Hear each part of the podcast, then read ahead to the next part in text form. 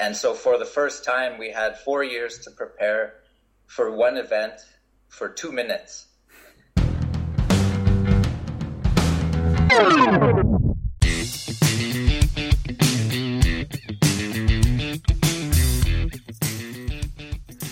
Questa è la puntata delle prime volte. È la prima puntata del 2021 e già solo per questo merita di essere celebrata come si deve. Ma è anche la prima puntata con un ospite internazionale. È la prima intervista tutta in inglese e soprattutto è la prima volta che intervisto un campione olimpico. E restando in tema di primi, ho intervistato la prima medaglia d'oro olimpica di snowboard nella storia. Era il 98, a Nagano, in Giappone, per la prima volta compariva lo snowboard tra le discipline olimpiche. A salire sul gradino più alto del podio quell'anno fu Ross Rebagliati. La sua è una storia molto particolare, che parla di resilienza, un termine che va molto di moda di questi tempi ma anche di sogni e soprattutto di scelte. Scelte che intrecciano le sue due passioni di, di tutta la vita, lo snowboard e la cannabis. Proprio a causa di una piccolissima quantità di cannabis trovata negli esami post gara di Ross, parliamo di 0,17 su un limite di 0,15, a Ross fu tolta la medaglia d'oro, poi restituita dopo un ricorso legale. Ross dichiarò che quelle microtracce erano causa del fumo passivo che aveva subito, in quanto egli aveva smesso di fumare da ormai oltre dieci mesi, perché sapeva che sarebbe stato ovviamente controllato. Ma non voglio spoilerare di più, ti dico solo che la sua è una storia che merita davvero di essere ascoltata, soprattutto se non hai mai sentito parlare di lui né del CBD una sostanza molto interessante per gli amanti dello snowboard e degli action sport in generale. Attenzione, non lasciarti ingannare dal nome italianeggiante di Ross. Lui è canadese, infatti, come ti dicevo, l'intervista è tutta in inglese. Ecco, non so quanto tu conosca l'inglese, quindi ho voluto fare un esperimento e ti chiedo l'immenso favore di farmi sapere che ne pensi. Ho diviso la puntata in due parti. Nella prima parte, che comincerà proprio tra pochi secondi, ho ricostruito completamente l'intervista, traducendola tutta in italiano, quindi potrai ascoltare sia le mie domande che le risposte di Ross in italiano. Nella seconda parte, invece, ho riportato l'intera intervista fatta a Ross, in lingua originale ovviamente. Scegli tu quale parte ascoltare, anche entrambe ovviamente. Sappi che non sarà l'unica puntata con un ospite internazionale, quindi è per questo che ti chiedo l'immenso favore di farmi sapere che ne pensi di questa impostazione, se è facile da seguire o se magari preferiresti un'altra modalità. Come dico sempre, ogni feedback per me è fondamentale ed è sempre un piacere scambiare quattro chiacchiere con chi condivide la mia stessa passione. Ho già conosciuto tantissime persone fantastiche grazie a questo podcast e spero di poterne conoscere altrettante. Quindi scrivimi. Mi trovi sia su Instagram che su Telegram e in entrambi i social come chiocciola Mattia Radenti. Ok, detto questo, siamo pronti per partire con questa nuova puntata di Real Pro con Ross Rebagliati.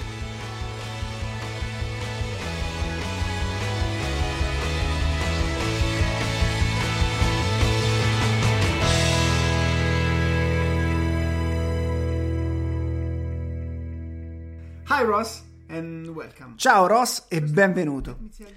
Prima di tutto, lascia che ti dica quanto sono felice di essere qui con te ed averti qui nel mio podcast.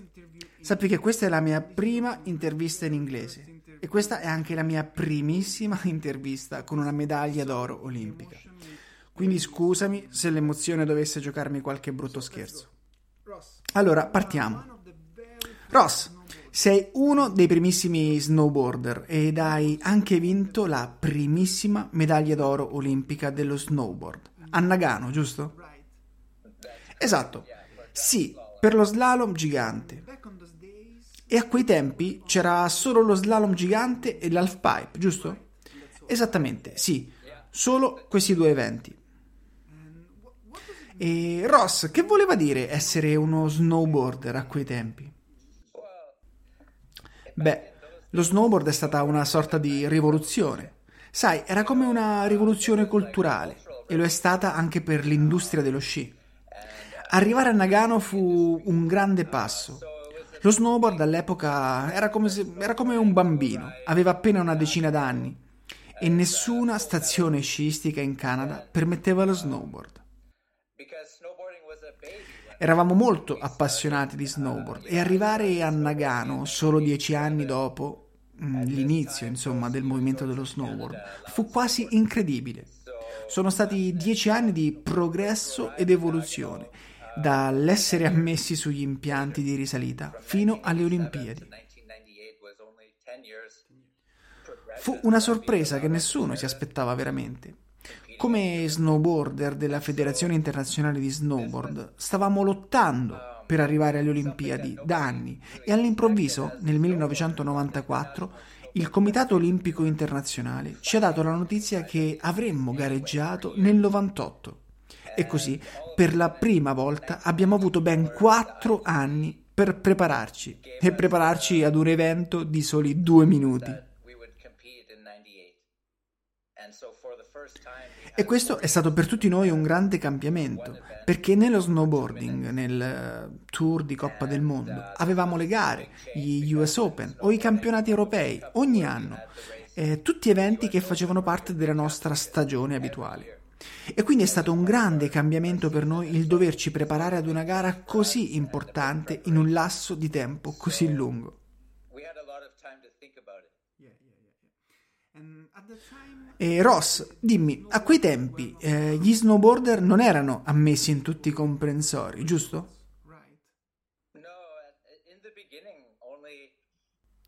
No, esattamente.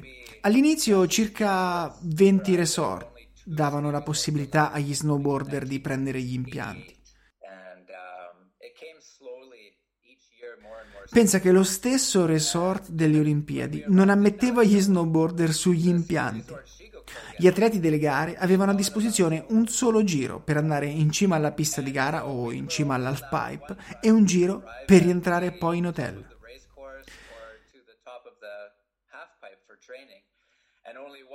Nel 98 era ancora in corso una vera e propria lotta ed, è, ed era un po' frustrante vedere che eravamo arrivati fino a quel punto di poter gareggiare alle Olimpiadi, ma non essere mh, autorizzati, insomma, mh, a girare liberamente sulla montagna, come avremmo tanto voluto. Qual è il tuo più bel ricordo di quel tempo, Ross? Beh, sicuramente ho diversi ottimi ricordi. Stare in cima al podio e realizzare il sogno olimpico ne è sicuramente uno. Prima dell'87 ero uno skier. Sciavo da quando avevo 4 o 5 anni e lo facevo con buoni risultati. Così, quando a 15 anni ho deciso di interrompere la mia carriera di sciatore per abbracciare lo snowboard, è stato come dire a me stesso: Ok, se fai questa scelta sarà come dire addio per sempre alle Olimpiadi. Ero uno sciatore quando ho deciso di diventare uno snowboarder e ho dovuto fare una scelta. Lo stavo facendo per puro divertimento? Oppure avevo veramente intenzione di provare ad entrare nella squadra nazionale canadese? Quindi è stato un po' come perdere quel sogno. E quando l'ho visto tornare, arrivando primo alle Olimpiadi, e per di più con il mio snowboard, è stato davvero incredibile, perché pensavo di aver perso ormai quel sogno, e perso per sempre.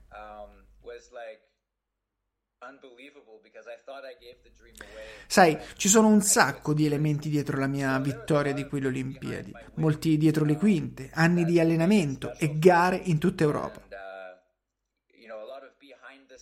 Ho vissuto diversi anni in Nord Italia, vicino a Bardonecchia, prima dell'arrivo di internet e all'epoca eravamo semplicemente un gruppo di ragazzi che facevano ciò che amavano. Non andavamo alla ricerca di visibilità o successo. Una visibilità che in parte poi è arrivata, sia per il mondo dello snowboard, sia per me. Ross, davvero io non so immaginare cosa si provi a coronare tutti quegli sforzi con una medaglia olimpica, ma ancora di meno non oso pensare cosa possa voler dire vedersela portare via. Ecco, cosa hai provato in quel momento?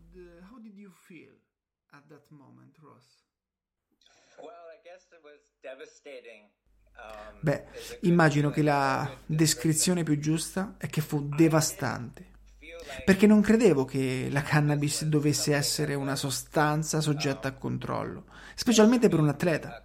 Sai, è una sostanza naturale e parte dei suoi principi attivi, i cannabinoidi, vengono già utilizzati dal nostro corpo per recuperare il 100% della propria forma.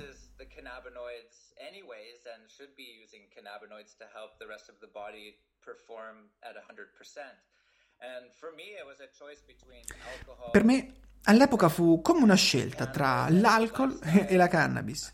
La cannabis voleva dire fare una vita da atleta, qualcosa che potevo fare la sera per rilassarmi e al tempo stesso aiutare il corpo a recuperare dopo gli sforzi dovuti agli allenamenti quotidiani. E sai, a quei tempi, parliamo di molti anni fa, negli anni 90, quando iniziai ad informarmi sulla cannabis, c'era il proibizionismo ed era difficile reperire informazioni intendo vere informazioni, informazioni scientifiche riguardo al CBD, a cosa fanno i cannabinoidi al nostro corpo ed i benefici per un atleta. Qualcuno che vuol vivere uno stile di vita salutare usando solo sostanze naturali. Quindi capisco che all'epoca non era una pratica molto comune, ma per le persone che la utilizzavano i benefici erano molto chiari. Sai, ti aiuta a dormire, ti aiuta a svegliarti presto la mattina, a mangiare, Chiaramente devi poi essere in grado di controllarti e fare le giuste scelte. Voglio dire, può venirti voglia di mangiare uno strudel o un pezzo di torta e quello ovviamente non va bene per un atleta.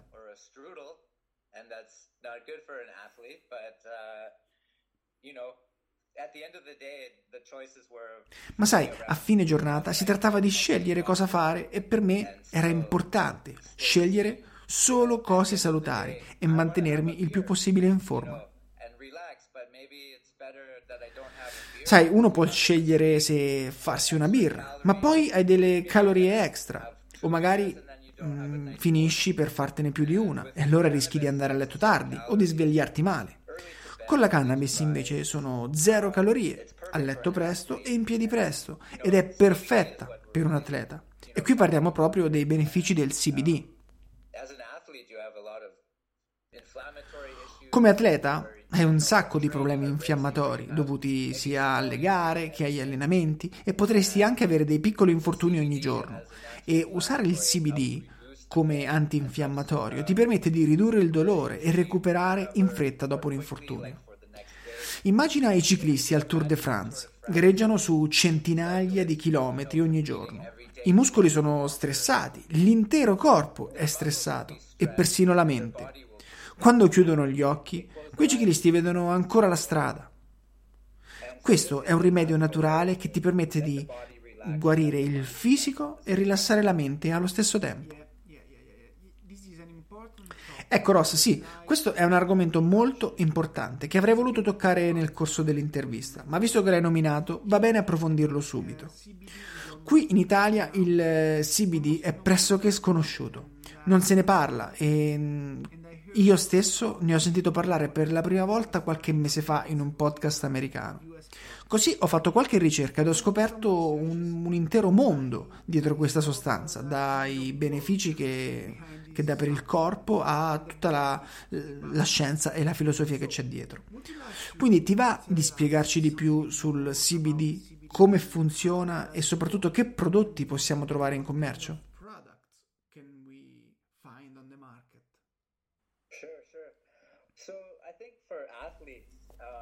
Certo. Allora, penso che per un atleta ci siano due modi per prendere il CBD in modo efficace. Ok, in realtà ci sono molti modi per prenderlo, ma diciamo che questi due sono i principali. Il primo modo è l'estratto liquido, che può essere preso in gocce sotto la lingua. In genere consideriamo 10 mg come una dose.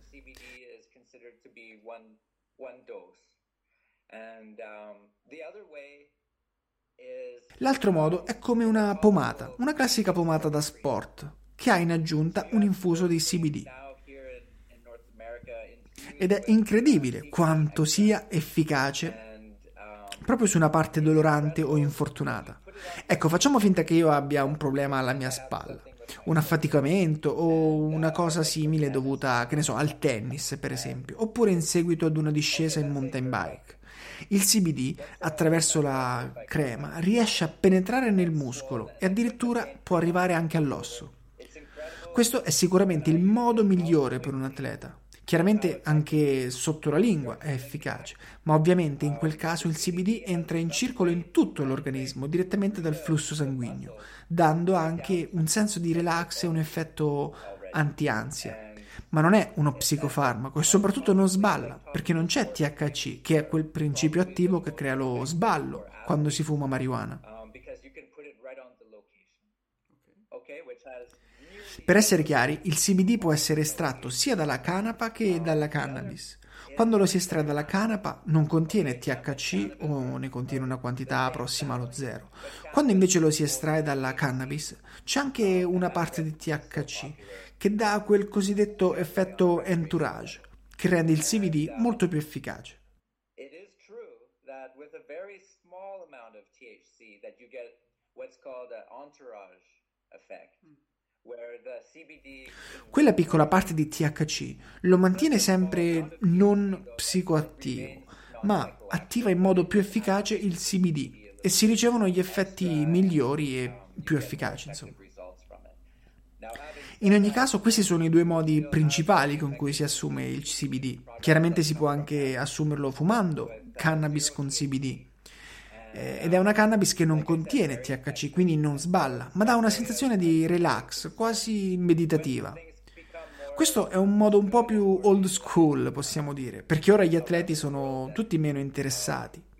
Questa modalità di assunzione agli atleti interessa, non, non interessa, perché interessa ottenere il massimo dal proprio corpo e per questo la modalità più apprezzata e diffusa è proprio la pomata. It.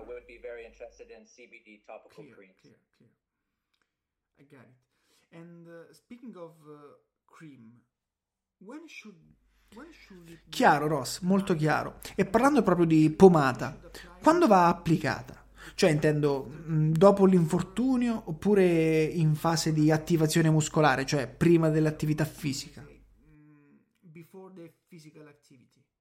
After the injury? Both, both of them, okay. Beh, entrambi eh, se senti un affaticamento muscolare o un dolore, puoi usare quanta pomata vuoi. Non ci sono rischi di finire, che ne so, sballati o ritrovarsi con una dipendenza da questa sostanza.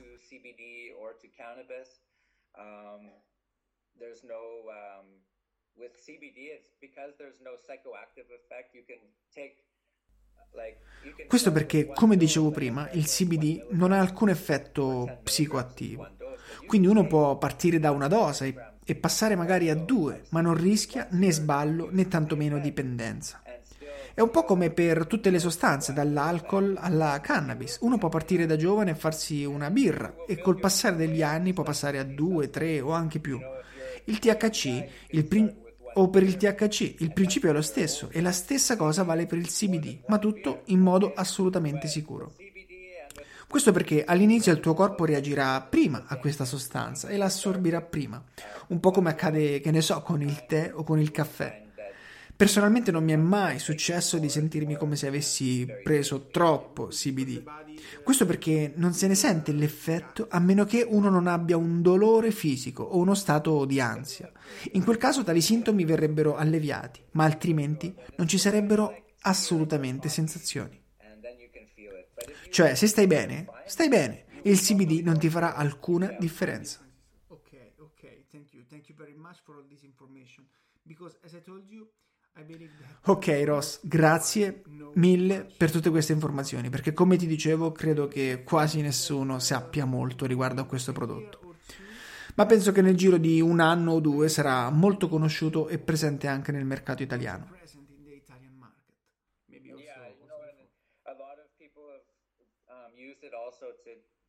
Sì, pensa che addirittura molti lo utilizzano per uscire da dipendenza da droghe e oppiacei o dal tabacco. Ci sono molti effetti positivi secondari del CBD, non solo per gli atleti. Great, great, great. Ok, let's go back to your career now. Fantastico. Ma ora torniamo alla tua carriera, torniamo a quel momento in cui ti fu tolta la medaglia d'oro. Anzi, a dopo quel momento. Pensi che il motivo per cui ti fu tolta quella medaglia abbia influenzato la tua carriera post-olimpica?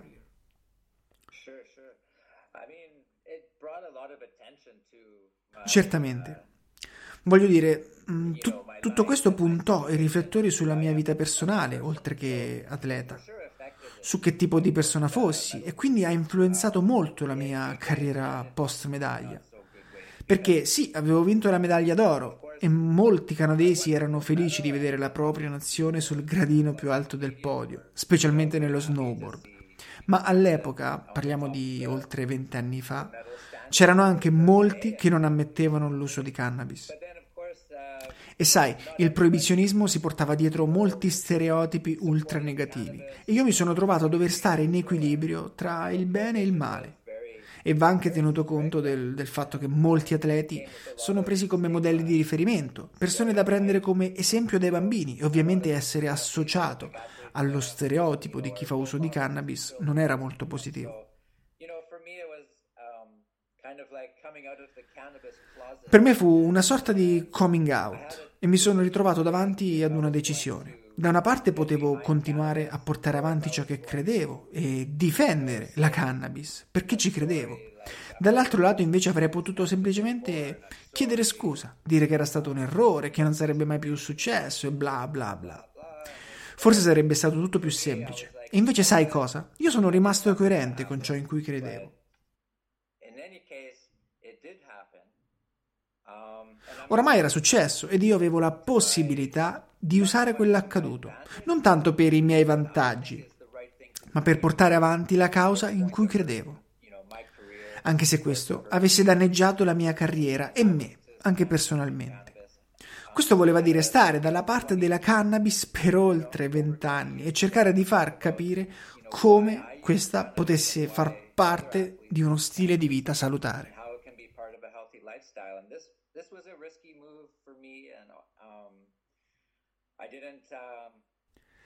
È stata una mossa rischiosa per me. Voglio dire, all'epoca non c'erano accordi con brand o cose simili che mi, che mi permettessero di venire pagato. Ed è stato un viaggio duro e lungo. Voglio dire, io ho aperto la mia azienda, la Ross Gold, circa otto anni fa. E questo vuol dire che ci sono stati ben 12 anni di attesa da Nagano. Anni che ho vissuto con molte difficoltà e per di più associato allo stereotipo che il proibizionismo aveva creato.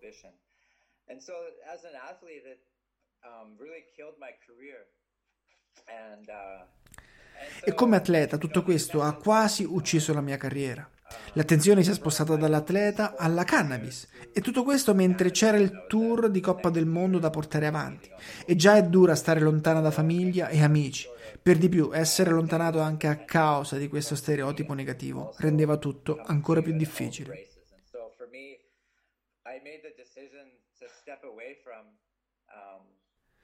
Per questo ho deciso di abbandonare la Coppa del Mondo e la mia carriera di snowboarder per concentrarmi di più su me stesso e cercare un modo per vivere questa mia nuova vita. Non tanto in Europa, quanto a casa, in Canada.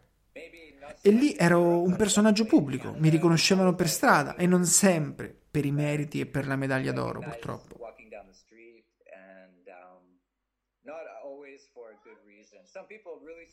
Sì, è vero che molti mi supportavano, me e la mia causa, ma moltissimi altri no. E per un ragazzo una prova come quella è una cosa dura. Ho dovuto trovare la mia strada. Poi finalmente ho visto un cambiamento di mentalità e lì ho capito che poteva essere il momento giusto. Così avviai la mia azienda circa otto anni fa, ben sei anni prima della legalizzazione della cannabis in Canada. E per tutto quel tempo io fui al centro delle conversazioni su questo tema. Già da Nagano io entrai nelle conversazioni di tante famiglie che si chiedevano ma com'è possibile fare uso di cannabis e comunque vincere le Olimpiadi? E questo cominciò a far capire che in tutta quella propaganda c'era qualcosa che non era vero. E mi piace pensare che io ho dato il mio contributo alla causa e ho aiutato il processo di legalizzazione della cannabis, aiutando così molte persone.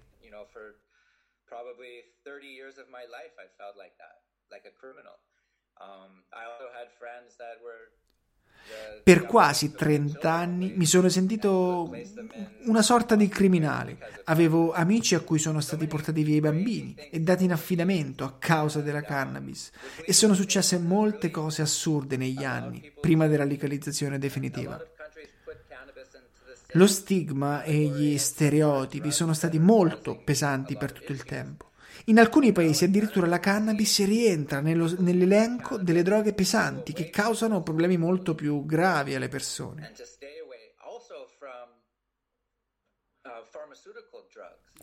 E invece in Canada adesso stiamo vedendo persone che riescano proprio grazie alla cannabis ad allontanarsi da quelle droghe o da dipendenze da antidolorifici o cose simili.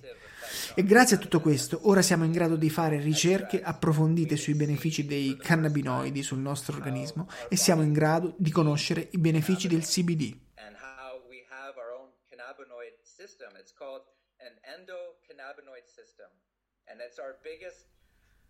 Ora sappiamo che c'è un vero e proprio sistema di endocannabinoidi nel nostro corpo ed è il sistema più grande e diffuso che abbiamo. Controlla l'intero corpo e persino gli stati d'ansia e depressione. Controlla ogni parte del nostro corpo e quando siamo a corto di cannabinoidi, l'intero sistema non funziona bene. Eh, è come quando hai carenze di vitamine, come quando ti manca la vitamina B12, per esempio. I cannabinoidi funzionano esattamente come le vitamine. Pensa che lo stesso latte materno è pieno di cannabinoidi in modo naturale. Quindi il latte materno con cui stiamo allattando i nostri bambini già ha tonnellate di CBD al suo interno.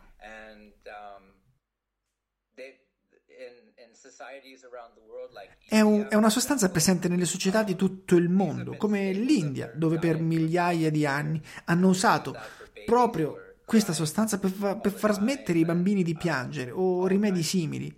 Il tutto prima che le big pharma entrassero nel mondo quando hanno reso la cannabis illegale 80 anni fa. All'epoca l'estratto di cannabis era in quasi tutte le medicine. Ross, I am not an expert of the history of cannabis and much less Ok, Ross, io non sono molto esperto della storia della cannabis, tantomeno della storia della cannabis in Canada. Ma prima di incontrarti qui in questa, in questa, puntata. Ho letto diversi articoli sull'argomento ed ho capito che tu hai giocato un ruolo molto importante in questa rivoluzione culturale che ha portato proprio alla legalizzazione della cannabis. È così? Sì, sai, penso proprio di sì. È bello avere qualcosa a cui tieni, qualcosa di cui essere appassionato e per cui lottare. E la cannabis è stata per me qualcosa per cui lottare, qualcosa a cui tenere dopo lo snowboard. Per me è stato come trovarmi ad un bivio ed ho capito che dovevo contrattaccare piuttosto che chiedere banalmente scusa. Dovevo rispondere con informazioni e con fatti dovevo rispondere con come aveva avuto effetti su di me e sulle mie prestazioni e sulla mia salute. Così, dopo vent'anni di duro lavoro e di interviste fatte non a mio vantaggio, siamo arrivati al punto di avere dati e studi scientifici che oggi ci permettono di conoscere come funziona il THC e il CBD e di diversi usi che la gente ne fa. All'inizio non si voleva as- dare ascolto alle persone che facevano uso di cannabis e del perché queste lo facessero, ma io penso che sia ridicolo che nel giro di 80 anni, per interessi economici e politici, abbiamo praticamente abbandonato una delle sostanze più importanti conosciute dall'umanità ma penso che ora il mondo sia giunto ad un punto in cui non si possono più nascondere le informazioni. Tutto è messo alla luce da internet. Non si possono più dire stronzate per nascondere la verità sulle grandi aziende che speculano sulla disuguaglianza sociale e che per questo cercano anche di incrementarla. Internet ora è in grado di mostrare tutto a tutti e nel mio caso ha permesso di mettere in luce la verità sulla cannabis, sulla sua storia, la situazione ad oggi e come andrà nei prossimi tempi. Per me è stato un privilegio poter far parte di questo processo. Mm, Fantastico. Ascolta Ross, vorrei fare un piccolo recap per chiarire quelli che secondo me sono i due punti di svolta più importanti della tua carriera e della tua vita. Per come la vedo io, tu hai affrontato due importanti incroci nella tua vita, due bivi. Il primo, quando ti sei trovato a scegliere tra sci e snowboard ed hai scelto lo snowboard e questa scelta ti ha portato sul gradino più alto del podio olimpico. Il secondo invece è stato subito dopo la restituzione della medaglia, quando ti sei trovato a dover scegliere se portare avanti la causa per la cannabis o semplicemente dire mi dispiace, non succederà più, eccetera, eccetera. Anche in questo caso hai avuto la forza ed il coraggio di lottare per ciò in cui credevi. Sicuramente ti è costato molto ed è stata dura, ma credo che sia giusto che ora tu riceva i frutti di ciò per cui hai lottato. Sappi che hai tutto il mio rispetto per ciò che hai fatto, perché penso sia una cosa molto rara e merita tutto il rispetto del mondo. Ed è questo il messaggio che spero passi da questa intervista e non semplicemente eh, Ross è quello che ha vinto quella medaglia, poi l'hanno tolta, poi l'hanno ridata, eccetera, eccetera, e ora ha un'azienda di prodotti a base di cannabis.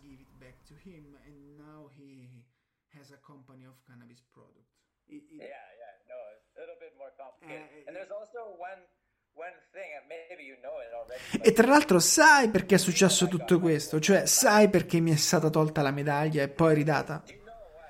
Sì, lo so, perché la cannabis all'epoca non era una sostanza inclusa tra quelle vietate dal Comitato Olimpico.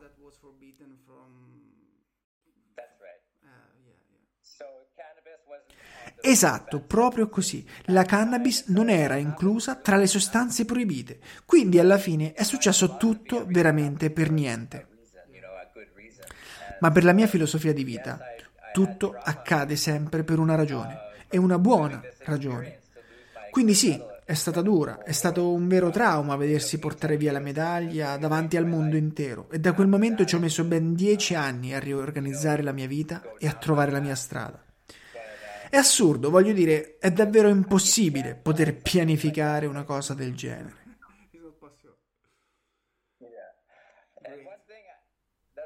E c'è un'ultima cosa che vorrei dire.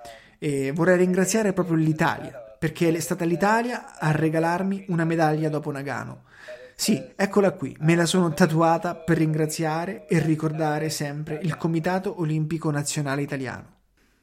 Eravamo in video con Ross e in quel momento mi stava mostrando proprio la sua mano tatuata.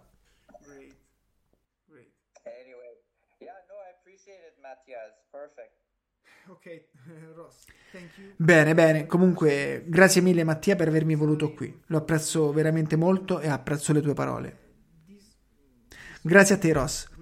Grazie a te per il tuo tempo e per avermi concesso questa intervista. È stato davvero molto importante per me. Grazie di cuore.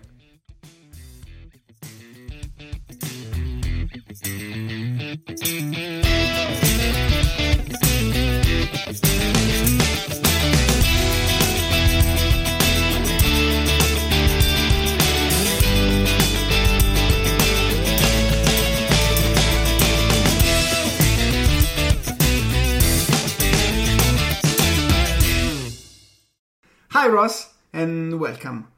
First of all, let me tell you how happy I am to be here with you, having you here in the podcast.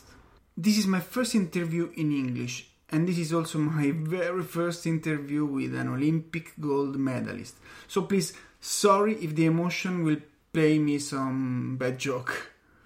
So let's go. Ross, you are one of the very first snowboarders in the history of snowboard, and you also won the very first Olympic gold medal in snowboarding in Nagano, right? That's correct, yeah, yeah, for giant slalom. And back on those days, there were only giant slalom and the half pipe, right? That's it. Yeah, ah, yeah. just the two events. And wh- what does it mean to be a snowboarder back in those days? Well, back in those days, snowboarding was a kind of revolution you know, um, it was like a cultural revolution. Um, and also for the ski industry. Uh, so it was a big step for snowboarding to arrive in Nagano as a full medal event um, because snowboarding was a baby when when we started. Uh, you know, I started snowboarding in 1987. At this time, no ski resorts in Canada allowed snowboarding.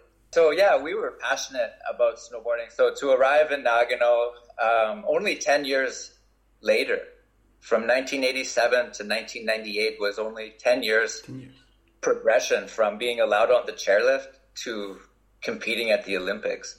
And so this was um, something that nobody really expected. As snowboarders on the International Snowboard Federation, we were fighting to arrive at the Olympics anyway for years.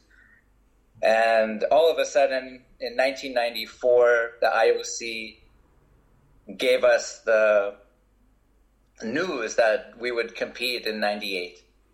And so for the first time, we had four years to prepare for one event for two minutes. And uh, this was a big change because in snowboarding on the World Cup Tour, we had the race, the US Open or European Championships every year. It was part of our, our season. And so this was a big change for us and a big preparation. So we had a lot of time to think about it. Yeah, yeah, yeah, yeah.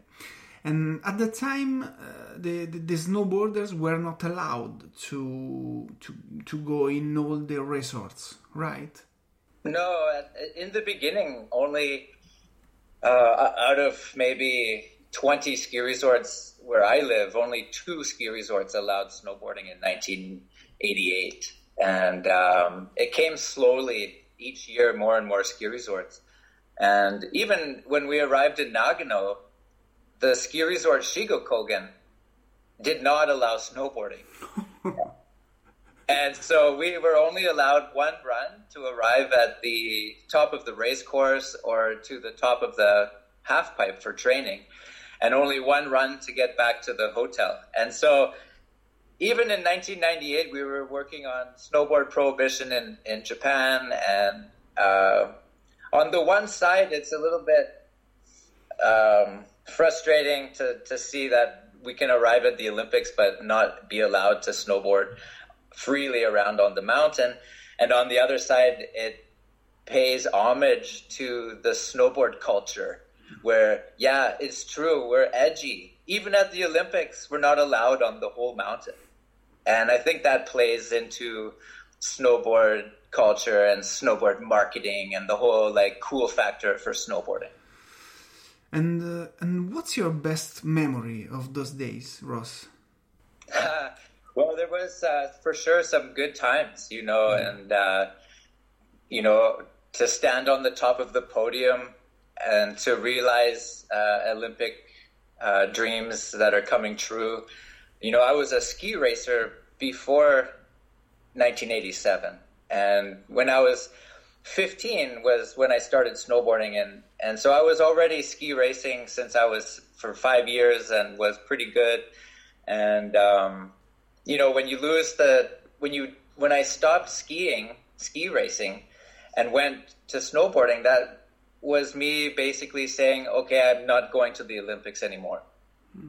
As a ski racer, when I started snowboarding, I had to make the decision: Am I going to go for fun, or am I going to go, you know, and try to make the Canadian Olympic ski team? So to lose the dream and then to see it come back again and to be able to arrive on the podium in Nagano with my snowboard um, was like unbelievable because I thought I gave the dream away when I quit ski racing. So there was a lot of things behind my win um, that made it special for me and uh, you know a lot of behind the scenes and, and many years of training and um, competing and living in Europe. You know, and, and I lived in in northern Italy, up in Bardonecchia, um, at the end of my career, and um, before the internet, you know, and so we were really isolated as young guys um, for maybe ten years doing something for passion and not for recognition. Um, at least in Canada, we didn't have the same um, exposure that the World Cup tour was having in Europe. And so it was really about passion and, and achieving personal goals. And then Nagano blew it right out of the water and really exposed snowboarding and um, and also exposed me a little bit too. Yeah, I, I imagine.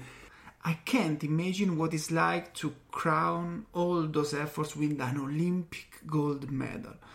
But even less, I can't imagine what does it mean to have it uh, taken away from you. How did it, how did uh, how did you feel at that moment, Ross? Well, I guess it was devastating. Um, is a good feeling, a good description, mm. because uh, I didn't feel like cannabis was something that was um, that should be a controlled substance in, in the first place. As an athlete, you know, it's a natural substance. I would argue that um, your body, you know, uses the cannabinoids anyways and should be using cannabinoids to help the rest of the body perform at 100%. And for me, it was a choice between alcohol, like, and cannabis and the lifestyle of an athlete and which what can I do as a human being at the end of the day that will help improve me as a person to relax, but at the same time lend itself to performing as an athlete at a top level. And so at, at the time, you know, this was ages ago and back in the, the 90s when I started to learn more about cannabis. And um, during Prohibition, it was difficult to find the information the true information about um, you know CBD and what cannabinoids do uh, for your body and how you can you know benefit as an athlete and, and as a person who wants to live a healthy lifestyle and use natural substances. Um, you know, so it was you know not very common at the time, but for the people that were using cannabis, they knew that it had benefits that were conducive to performing and um, also uh, in a natural way. So it helps you sleep, helps you wake up early in the morning, it helps you eat.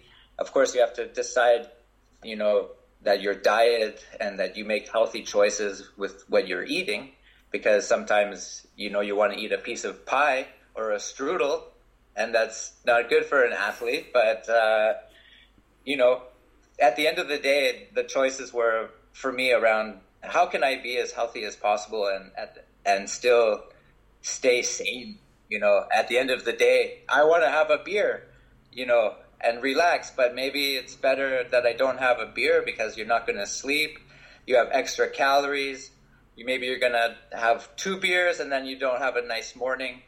And with cannabis, it's zero calories, early to bed, early to rise um, it's perfect for an athlete, and you know, CBD is what we're really, you know, talking about here. And um, as an athlete, you have a lot of inflammatory issues where you know from training or racing where you have maybe small injuries every day, and with CBD as an anti-inflammatory, it helps reduce the pain. It helps um, the injury recover more quickly, like for the next day if you can imagine a Tour de France cyclist, you know, competing every day 200 kilometers, their muscles will be stressed and their body will be stressed and their mind. They close their eyes and they can only see the road.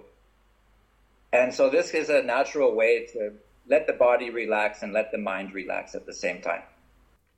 Yeah, yeah, yeah, yeah, yeah. This is an important topic that I'd like to touch later, but it's okay to talk about it now just because you mention it.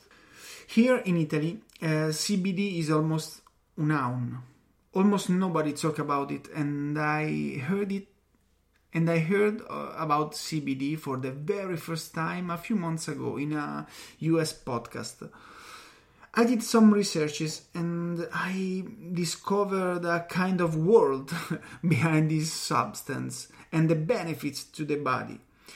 So, would you like to tell us something more about CBD and how does it works? And most of all, what kind of products can we find on the market? Sure, sure. So I think for athletes, um, there's two ways to take CBD um, effectively. Okay, there's there's more ways, but there's two main ways that you can get it. One way is the extract in liquid form, and you put it under sublingually the under the tongue. And in in the industry, we say 10 milligrams of CBD is considered to be one one dose.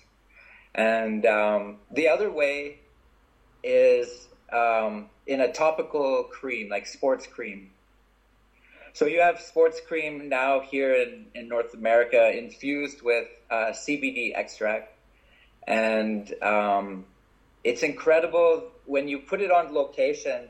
Let's pretend I have something with my shoulder, and uh, like for tennis or something like that, and it's okay. Let's say dirt biking.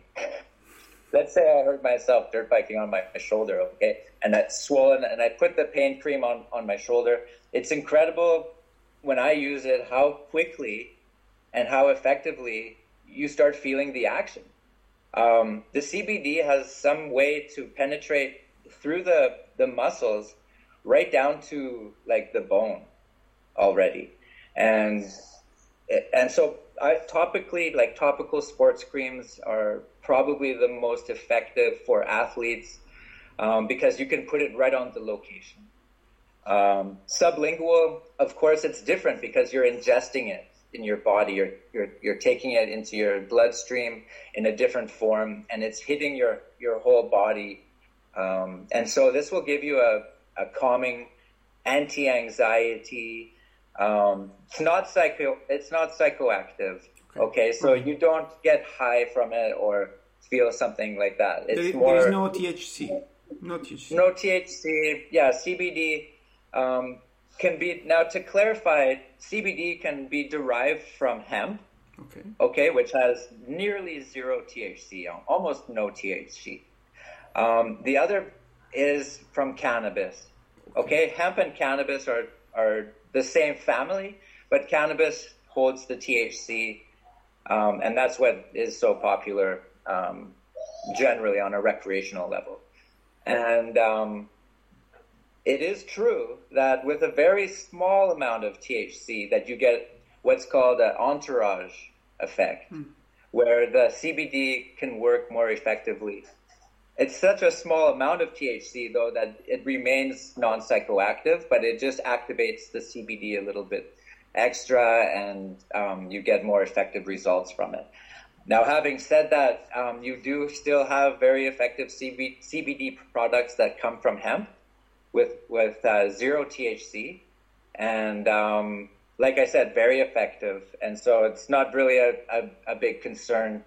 Once things become more understood and more legalized um, around the world, then um, you'll see an introduction of CBD from cannabis. But for now, most places are with CBD from from hemp. And in any case, those are the, the two ways: sublingual drops, and um, of course, you can um, smoke CBD cannabis too, and you don't get high from it. It's just relaxing. It's a kind of meditation. Um, you know, you're.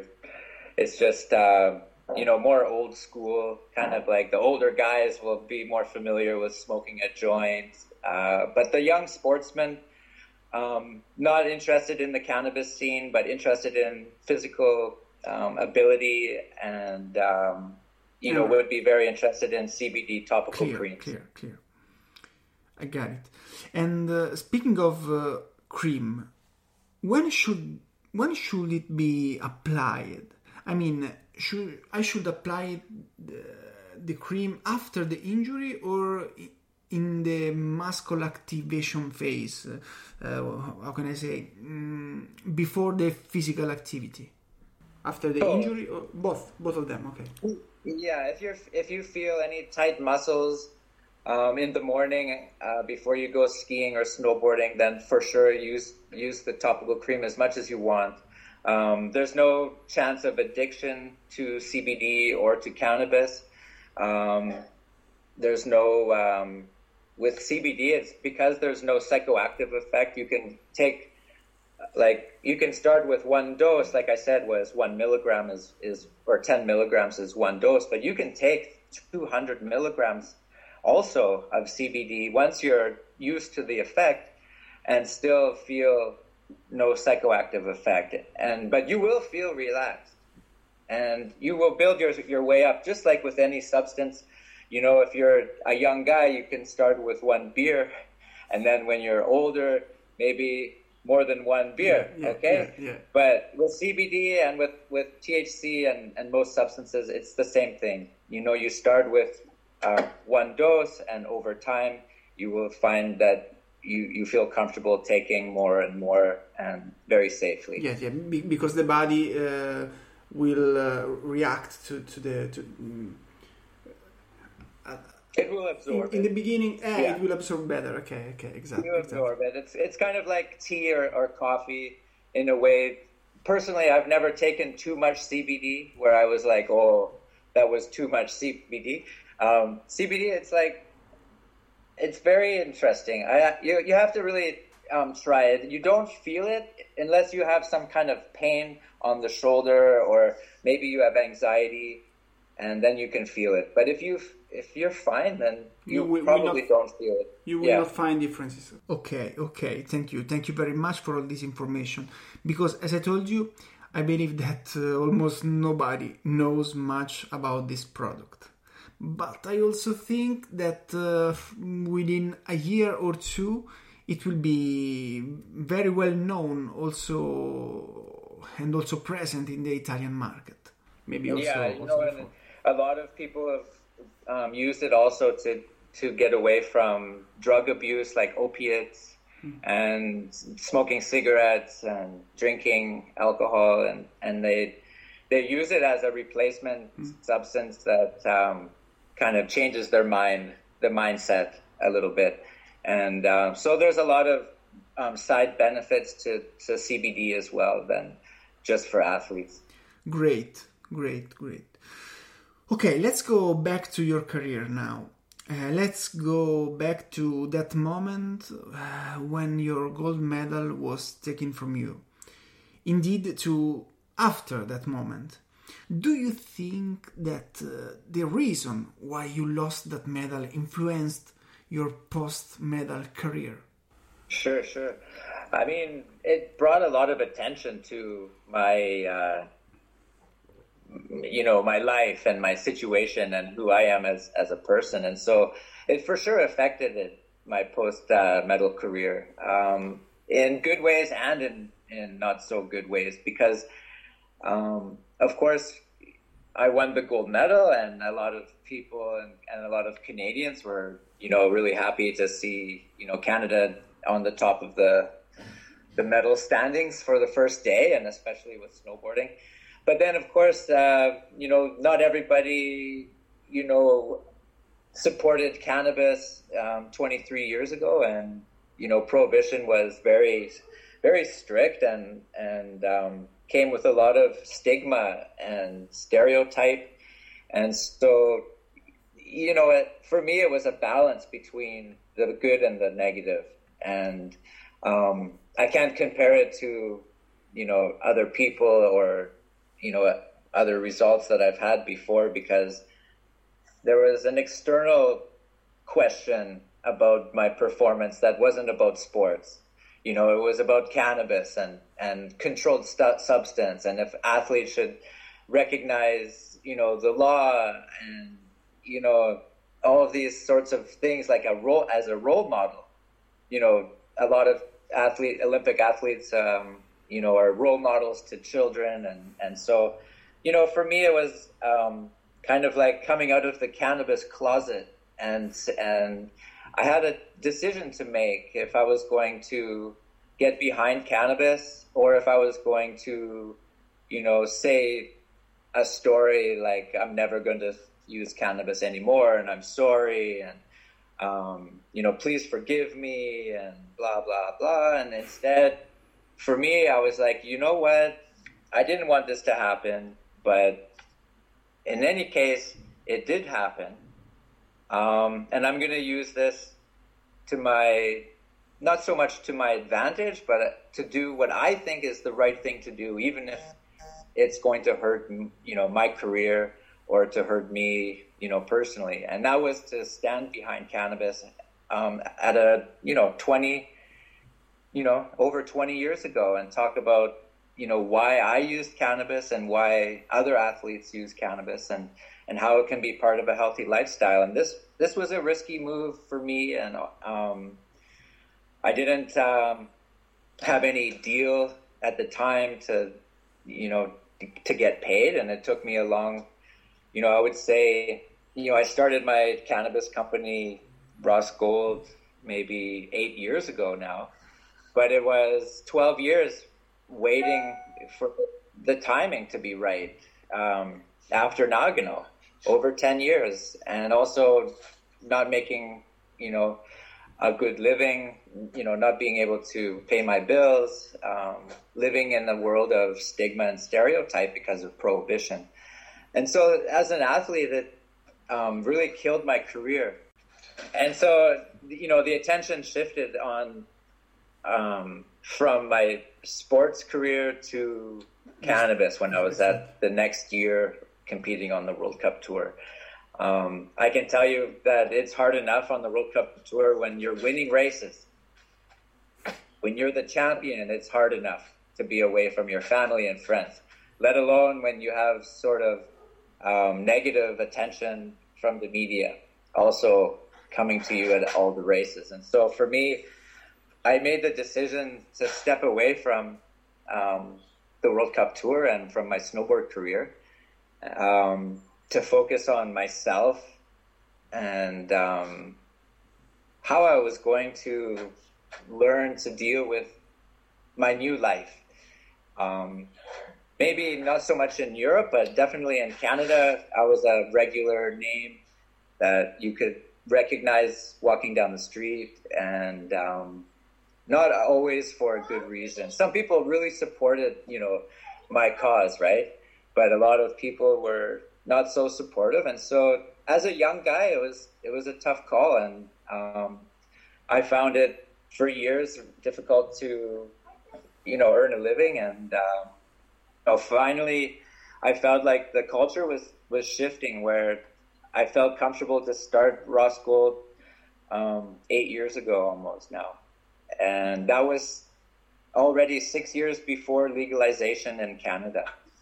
So I was really part of the conversation in Canada, um, starting at Nagano around the kitchen table.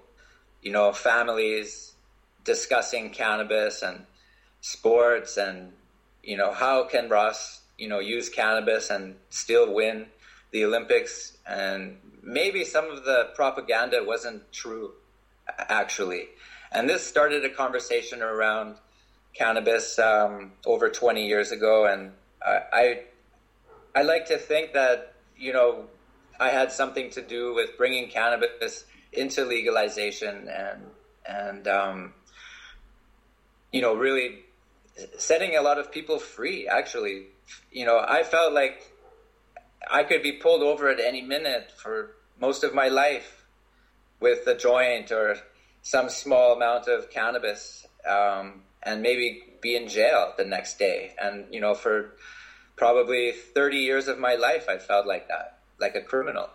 Um, I also had friends that were, the, the government took their children away and put, placed them in foster care because of cannabis. So many crazy things over the years. And um, with legalization, it really allowed people to use a natural medicine, but also just to feel like a law abiding citizen, like just to feel like a nice, normal person that is contributing to society, that have a great job and a great family and, um, you know, perfect kids and, and everything. And the only difference is that I, I use cannabis. I mean, the stigma and the stereotype was really thick yeah. over the years. Yeah and um, it was really hard. A lot of countries put cannabis into the same category as the hard drugs that are causing a lot of issues. And now in Canada, we're seeing people using cannabis to go away from those those drugs and to stay away also from uh, pharmaceutical drugs mm. like the opiates, like painkillers, etc. That's right. And so now with research being allowed on the positive effects on cannabis and CBD and the extracts, we can see for the first time how our bodies need cannabinoids and how we have our own cannabinoid system. It's called an endocannabinoid system, and it's our biggest um, system in the body that we have. And it, it controls our entire body. It, it controls depression, anxiety. It, it controls all kinds of parts of your body. And when you're deficient in cannabinoids, your endocannabinoid system doesn't function properly. You're like vitamin deficient, like vitamin B12 or anything. Cannabinoid is as important as the other vitamins that you need. Um, in mother's milk, for example, it's full of cannabinoids. So breast milk, you know, that you're feeding with for the, the children has tons of CBD inside it. And um, they in in societies around the world, like India, for example, um, these have been staples of their diet for thousands of years, and they use that for babies who are crying all the time and um, all kinds. Before big pharma came into the um, the picture, you know, when they made cannabis illegal around 80 years ago, cannabis extract was in almost every medicine before uh, prohibition. And so you can you can mark the beginning of big pharma from the end of or from the beginning of cannabis prohibition, and and um, now we're seeing a, a return to um, the cannabis medicine and back to the natural substances that you can mix it with to create a, a really perfect medicine that's natural. Ross, I am not an expert of the history of cannabis and much less about the history of cannabis in Canada.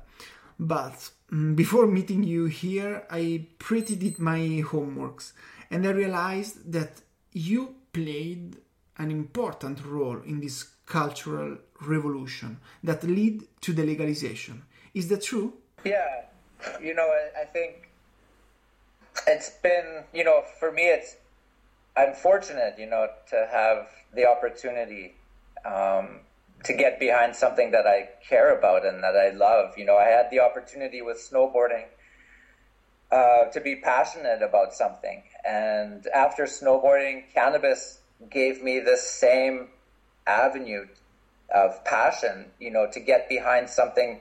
You know, the world was pointing their finger at me. You know, and um, normally I don't care, you know, what people are thinking. That's why I was already snowboarding.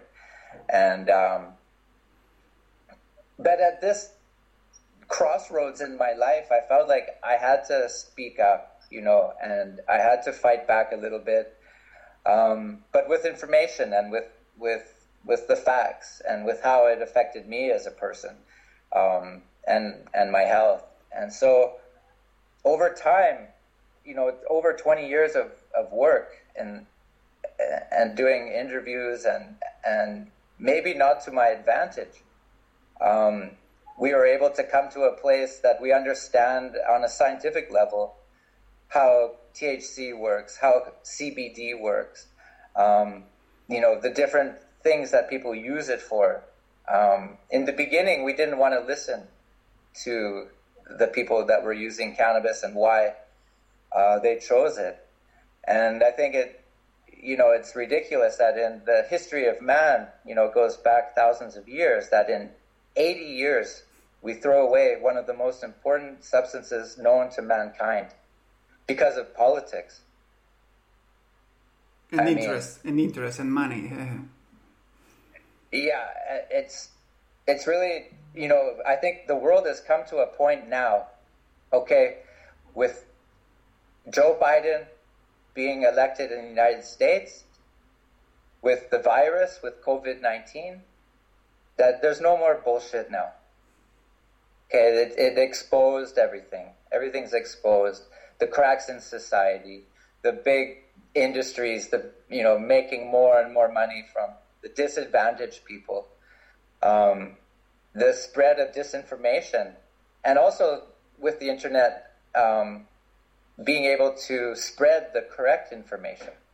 And you know, in my case, I'm talking about cannabis and being able to like keep, um, you know, the the story straight on where cannabis came from and what happened in the last 80 years and where it's going now. And, uh, you know, for me, it's a privilege to, to be in this situation. Great, great, great. Listen, Ross, um, I'd like to do a little recap to just to clarify what I think are the two most important turning points in your career and in your whole life.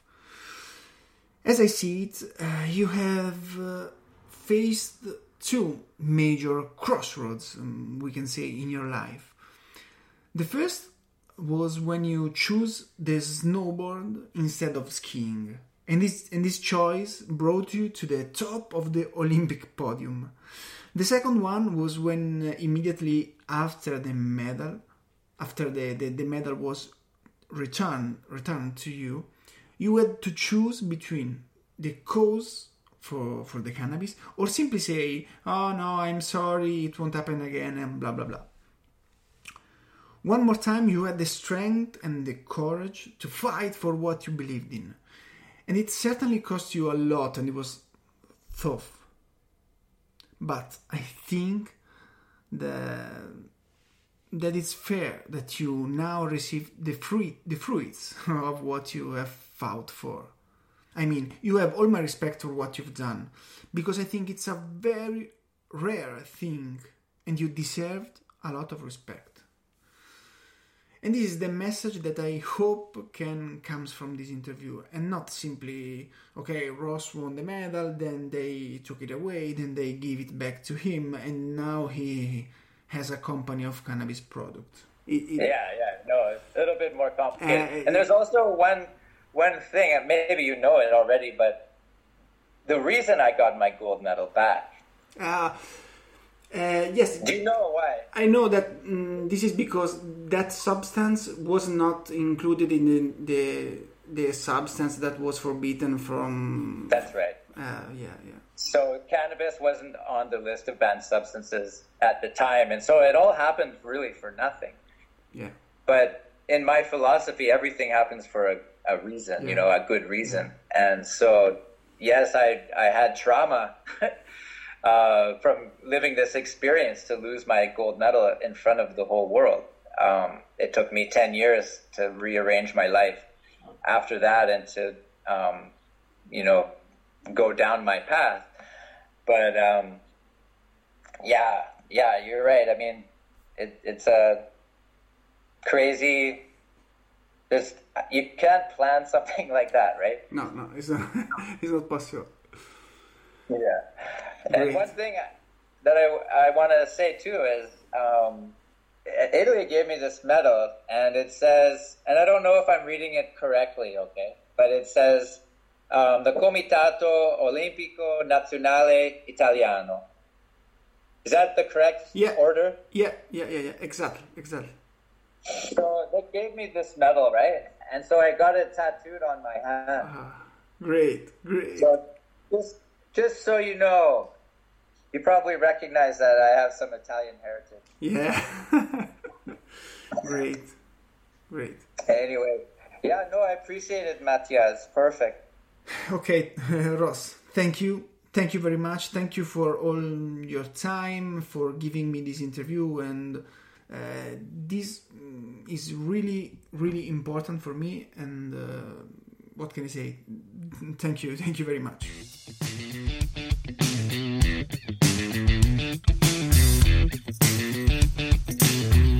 Thank you.